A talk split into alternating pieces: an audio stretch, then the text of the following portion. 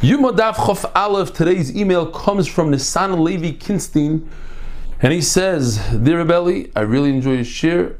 I started this Masechta. I live in Kerestir, Hungary, near the grave of the Holy Tzaddik Reb Shaila. Baruch Hashem, I received my Gemara. I'm here five years with very few Sfarim. At age 60, I worry that I won't be Zoich to finish Shas. Bez Hashem, now I can begin again. I'm formerly from Ramat Bet Shemesh. I'm very happy now and brachas to all those who are involved in the shir. Nisana Levi Kinstein should have atzlacha and should be zoicha to finish Shas with us. Says the Gemara in Yomad Chaf Aleph. Rav says Klal Yisrael, or the I should say the Yisraelim, used to stand behind the Kodesh Hakadoshim. There's 11 Amma over there, right behind the Kodesh Hakadoshim, and they were squished in there like sardines. They were oimdim tzvufim, and when it came time for the shtachava, they were mishtachava l'revacha. So oimdim tzvufim umishtachavim revachim. Not only that, they had each person had dalit amas. You could say the vidur that his friend shouldn't be able to hear. This is one of the ten nisim that wasn't a permanent nace in the Beis Hamikdash. Women would not lose their pregnancy just from smelling the unbelievable smell of the kachim, the meat never spoiled. You wouldn't see a fly in the Beis Hamikdash where they took care of all the meats in the Beis Hamikdash and the Azara. The Kohen Gadol never saw a carry all the years of the Beis Hamikdash, Yom Kippur. There was no psul when it came to the Omer, the Shtei HaLechem of Shavuos, Lechem Apanim, because if there would be a psul, it would be very difficult to replace it. You'd have to wait a whole week for Lechem Apanim, etc. The rain never put out the fire on top of the Maracha on the Mizbeach, and the winds never scattered the smoke. Yes, it would move side to side, but it would be like in a nice beam kind of shape. There were a few things that used to be absorbed by the actual ground of the Azara. When they cooked kachim in earthenware, they would break the earthenware because it had noise in it, it would be absorbed by the ground. When they cleaned out the Mizbech HaPnimi from the Ketores, it would be absorbed in the ground. The Moira of the Noitza, of the Oila, the feather of the Oila, and the innards, they just throw it in a certain place next to the Mizbech and be absorbed by the ground. There was a nisim that were not kavua like the heat of lechem apanim.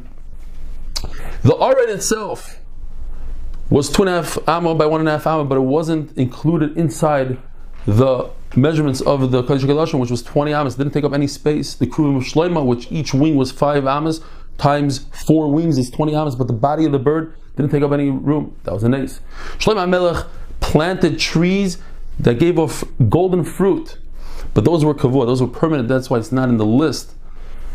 It came a wind, would blow down the, the fruit, and when the enemy came in, the goyim came in, the fruit dried up, there's no more gold. But Lasalavai, these trees are going to come back.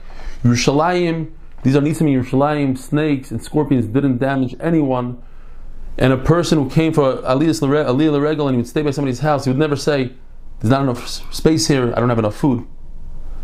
The shulchan with the lechem upon him is mekabel tuma, even though it's kli'ate, you think that it's not meant to be moved, but since they lifted it up to show Klal Yisrael how much HaKadosh Baruch Hu loves them, that the bread is warm from Shabbos to Shabbos, Therefore, it's a movable object in Kabul Tumah. There are five things that are said about the fire on the Marach and the Mizbeach. In the first Beis Hamikdash, it had a shape of a lion. It was clear like the sun, and you were able to feel it. It was able to consume the, the wood, whether it was moist or dry, and it didn't have any smoke. In Bayis Sheni, the shape wasn't that of a lion, but rather that of a dog. The Torah says the kabda should have a hay at the end, but doesn't have a, a hay. To tell us that there was five things that were missing in Bayis Sheni. One of them was the Aron Kapores and Kruvim were missing. The second one is there's no fire from Shemayim. In other words, there was a fire from Shemayim, but it didn't consume the Karbanos. We lost the Shechina, we lost Ruach HaKodesh, and we lost the Urim Betumim, that's the Shem Hashem that goes in the Choshen, that was able to communicate with the Kohen Gadol. There are type, six types of fires typical fire like we have today consumes solids but doesn't consume liquids. That of a sick person consumes his liquids but not solids. The fire of Eliyahu Novi consumed both solids and liquids, as the pasuk says, eitzim avonim and the water. The fire on the marach of the mizbeach consumes dry and moist.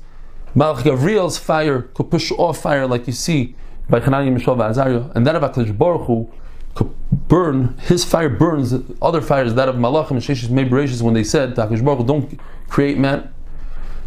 Matzah of Sukkot, Klai would look at the direction of the smoke on the Maracha. If it came from the south, that means the smoke went to the north. That means gonna, there's going to be a lot of rain that year, and the poor people are very happy because a lot of produce means the prices are low. If it's a northern wind, which is pushed to the south, so the wealthy are happy because they have less produce and they could raise the prices. If it's towards the east, in other words, it comes from the west, that means there's a lot of rain. That's very good for Eretz Yisrael, which is a dry place, but not good for Bavel.